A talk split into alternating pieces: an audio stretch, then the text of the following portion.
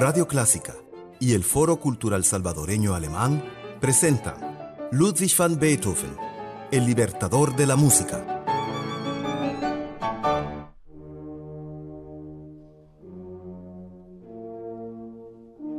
Heiligenstadt, la ciudad de los santos. Hola, ¿qué tal? Bienvenidos a un nuevo capítulo en nuestra exploración de la vida y obra de Ludwig van Beethoven. Soy Jan Bock, su guía de viaje. El capítulo de hoy cubre los años 1801 y 1802, entre su primera y segunda sinfonía, años de crisis entre los éxitos, años de retiro, experimentos y nuevos caminos. Son años decisivos para el futuro desarrollo de la vida y del arte de Beethoven. El éxito de su primera sinfonía le abrió las puertas a la fama y al negocio. Salvatore Vigano, el maestro del ballet de la corte, le encarga la música para el ballet Las criaturas de Prometeo, y Beethoven muestra su versatilidad escribiendo una música ligera y amena, que no encaja mucho con la imagen del Beethoven heroico y rebelde que guardamos hoy en día. Escucharemos la única vez que Beethoven en toda su obra utiliza el arpa, acompañando a la musa Euterpe que toca la flauta para inspirarles a los hombres la razón, la reflexión, la capacidad de ver la belleza de la naturaleza y sentir los sentimientos humanos.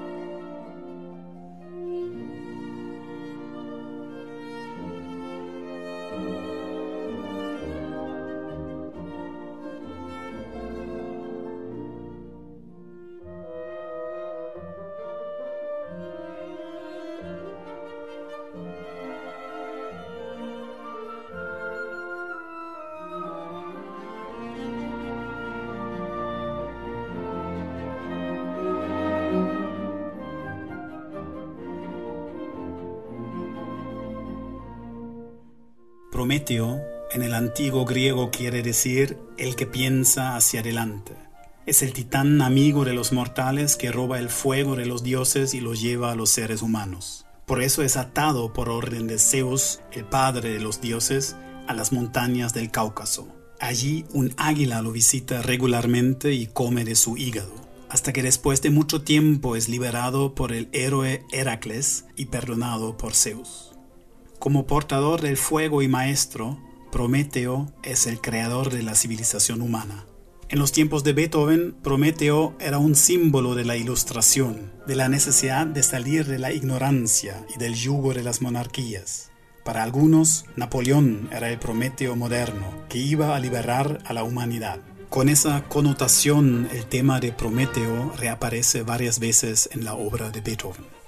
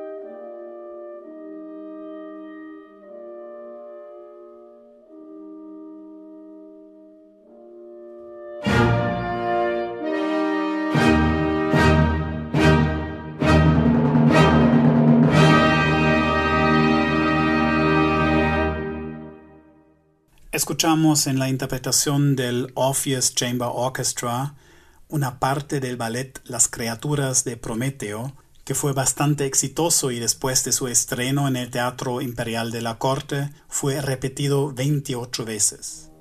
Sin embargo, el ánimo de Beethoven empieza a oscurecerse. Él empieza a aislarse y pasa gran parte del año 1802 a solas en el campo entre los bosques del pueblo de Heiligenstadt, que significa en alemán la ciudad de los santos. Su médico se lo recomendó para buscar aliviar una enfermedad que Beethoven mantenía en secreto, pero que afectó cada vez más a su carácter, su vida social y su voluntad de seguir viviendo.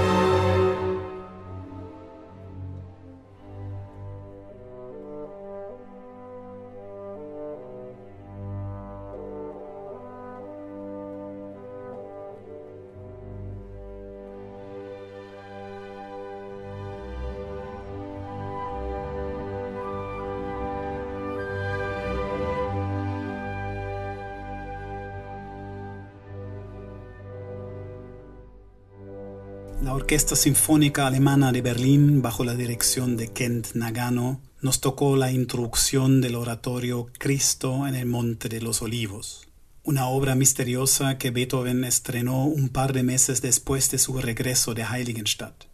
La obra fue una iniciativa propia, sin que se lo había encargado nadie. Tampoco lleva dedicatoria. Muestra un Cristo humano, con sus miedos y dudas entre la última cena y su arresto, orando en el jardín de Getsemaní.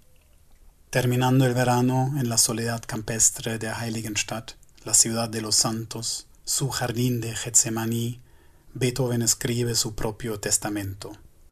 Hombres que me tienen por hostil, terco y misántropo, qué injustos son conmigo. Ustedes ignoran la razón oculta de mi comportamiento. Desde mi infancia, mi corazón y todos mis sentidos se mostraron inclinados al tierno sentimiento de la bondad. Incluso estaba siempre dispuesto a realizar los actos más generosos. Pero tengan en cuenta el estado sin remedio en el que me encuentro desde hace seis años, agravado por médicos ignorantes que a cada poco me prometieron mejoría. Engañado tanto tiempo, me veo abocado al fin a la perspectiva de una enfermedad crónica cuya curación exige tal vez muchos años, si no es imposible. De temperamento apasionado y vivo como soy por naturaleza, aficionado a las distracciones de la vida social, tuve que apartarme pronto de la gente y llevar una vida solitaria. Si a veces intentaba sobreponerme a mi mal, con qué redoblada tristeza el oído dañado me recordaba mi desolación. Y, sin embargo, no era posible que yo les pidiera a todos, háblenme más alto, Gríteme, que soy sordo. ¿Cómo hubiera podido confesar la carencia de un sentido que en mí debería existir de un modo más perfecto que en nadie, un sentido que yo tuve en la mayor plenitud, en una perfección como la tienen o la tuvieron muy pocos en mi profesión? No, no puedo.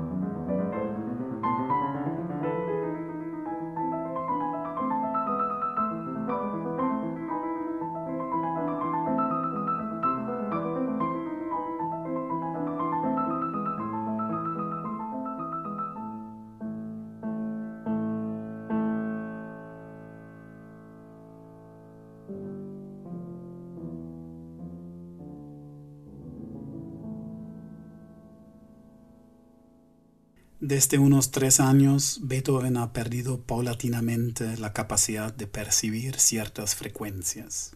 Se siente perseguido por silbidos y zumbidos permanentes.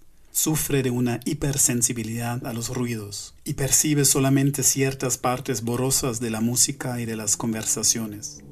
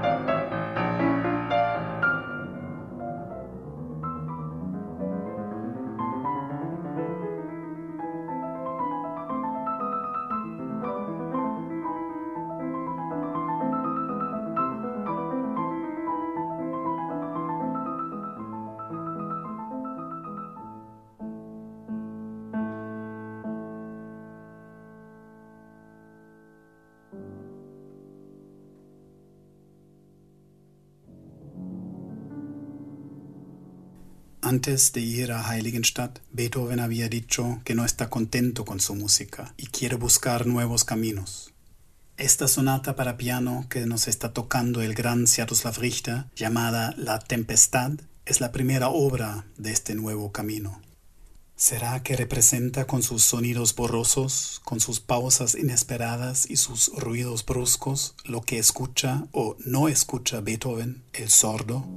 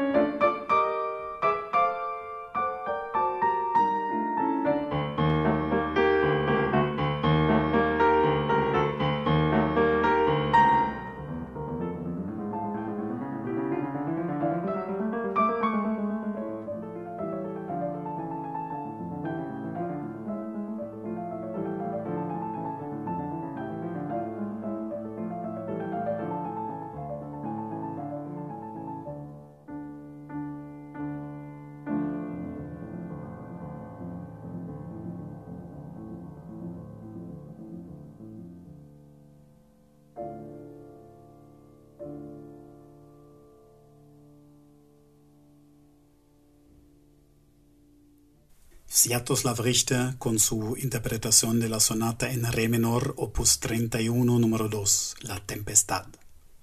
Beethoven está indeciso, luchando con sí mismo, entre la represión de la sordera y la partida hacia nuevos caminos creativos. Durante todo ese tiempo él sigue escribiendo una cantidad increíble de música magistral de todos los ánimos imaginables. La sordera parece que no afecta su creatividad, pero sí su vida social, su relación con el mundo humano.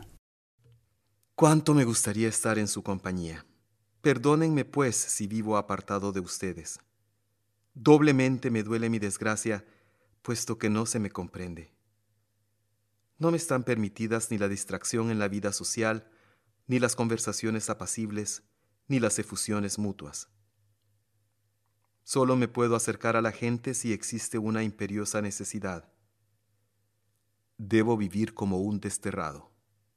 En cuanto me acerco a una tertulia, se apodera de mí la ansiedad terrible de que alguien vaya a descubrir mi estado. Por esta razón he permanecido estos últimos meses en el campo, para cuidar en lo posible mis oídos, siguiendo el consejo de mi sabio médico, y porque respondía a mi íntima disposición de ánimo. Y cuando, sin embargo, seguía mi instinto e intentaba mezclarme en sociedad, qué humillación si alguien cerca de mí oía el sonido de una flauta y yo no oía nada, o si alguien escuchaba el canto de un pastor y yo, de nuevo, no oía nada.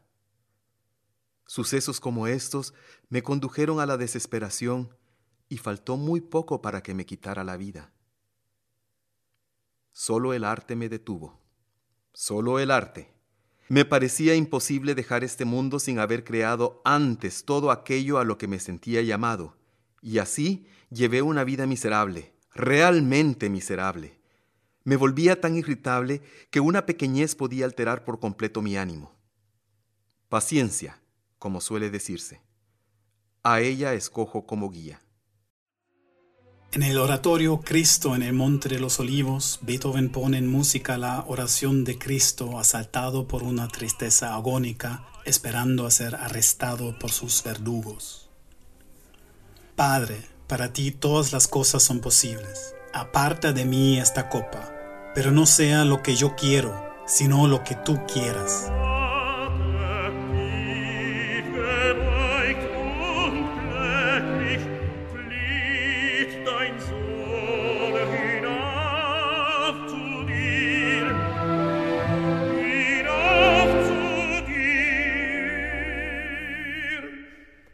deiner Macht, deiner Macht, deiner Macht ist alles möglich. Nimm die Leidenschaft von mir.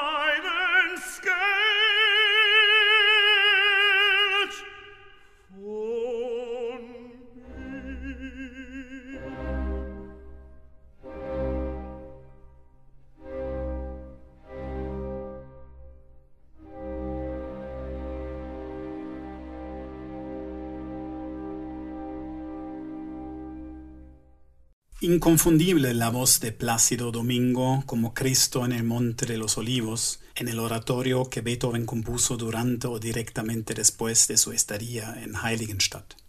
Igual que Cristo en el jardín Getsemaní, Beethoven está viendo a la muerte a la cara, preparándose para el sacrificio. Dios, tú ves en mi interior, lo conoces y sabes qué amor y bondad lo habitan. Los que lean un día estas líneas recapaciten sobre lo injusto que han sido conmigo, y consuélese el desgraciado al encontrar en mí a un semejante suyo, que a pesar de todas las trabas de la naturaleza, hizo cuanto estaba en su poder por figurar entre los verdaderos artistas y hombres singulares. La virtud ha sido mi apoyo incluso en la miseria. Además de por mi arte, es por ella por quien no he puesto fin a mi vida. Sean felices y ámense. Esto es cuanto les quería decir. Con alegría salgo al encuentro de la parca. Si llegase antes de que tuviera la oportunidad de mostrar todo mi genio, habría llegado demasiado pronto. A pesar de mi duro destino, preferiría que tardara aún. Sin embargo, me conformaré. ¿No me libera acaso de un estado de sufrimiento sin límite? Muerte, ven cuando quieras. Yo salgo valiente a tu encuentro. La sordera era el gran secreto que Beethoven solo compartía con dos amigos íntimos que incluso vivían lejos de Viena. Él temía perder todo y temía las burlas de sus enemigos y críticos que iban a ridiculizar a Beethoven y su arte, explicando sus osadías revolucionarias e innovaciones disruptivas con la debilidad de su oído. Tal vez la enfermedad de su oído y la angustia y desesperación causada por ella explican la oscuridad y la profunda tristeza que se encuentran en varias obras de los últimos años. Por ejemplo, el doloroso largo emesto de la sonata opus 10 número 3 del año 1798, cuando aparecieron los primeros síntomas de la sordera.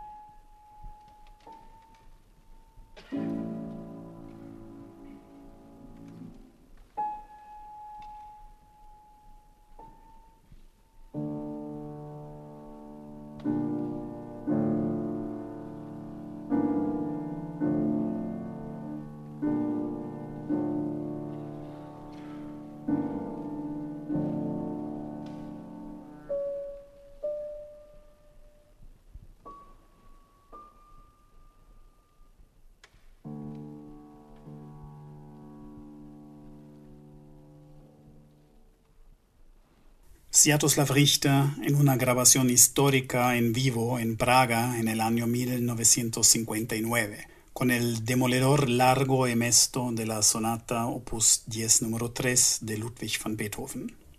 Heiligenstadt marca una encrucijada decisiva. Beethoven echa una mirada a la profundidad oscura del abismo de sus dolores y sus miedos. Al fin y al cabo, Beethoven no se suicida y mantiene la carta, su testamento, por toda su vida en el escritorio. Él tiene una misión que cumplir en su vida y la sordera ahora es parte de ella. A su amigo de juventud, Franz Wegeler en Bonn, le escribe Voy a agarrar el destino por la garganta no voy a permitir que me doble. La primera obra que publica al regreso de Heiligenstadt son variaciones para piano que él clasifica de música de una manera completamente nueva.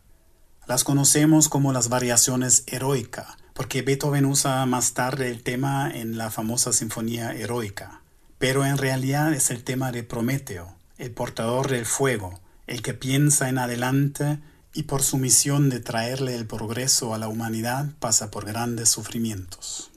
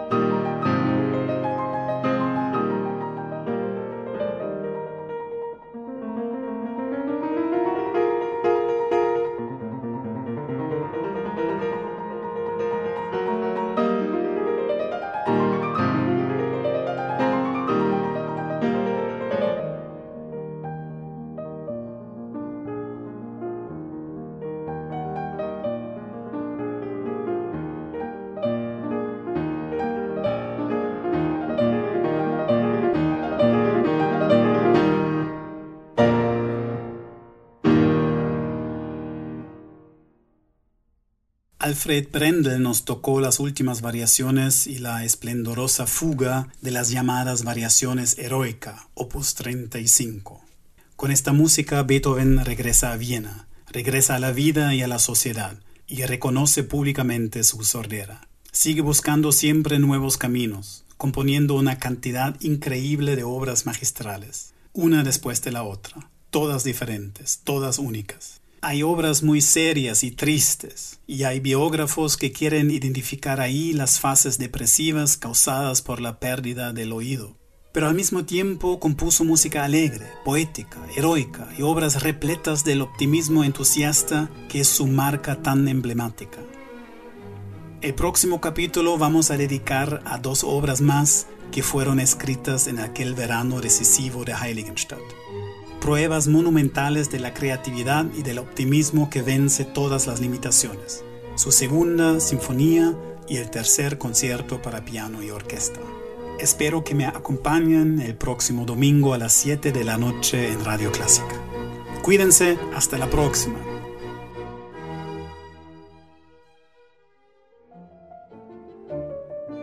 Radio Clásica y el Foro Cultural Salvadoreño Alemán presentaron Ludwig van Beethoven, el libertador de la música.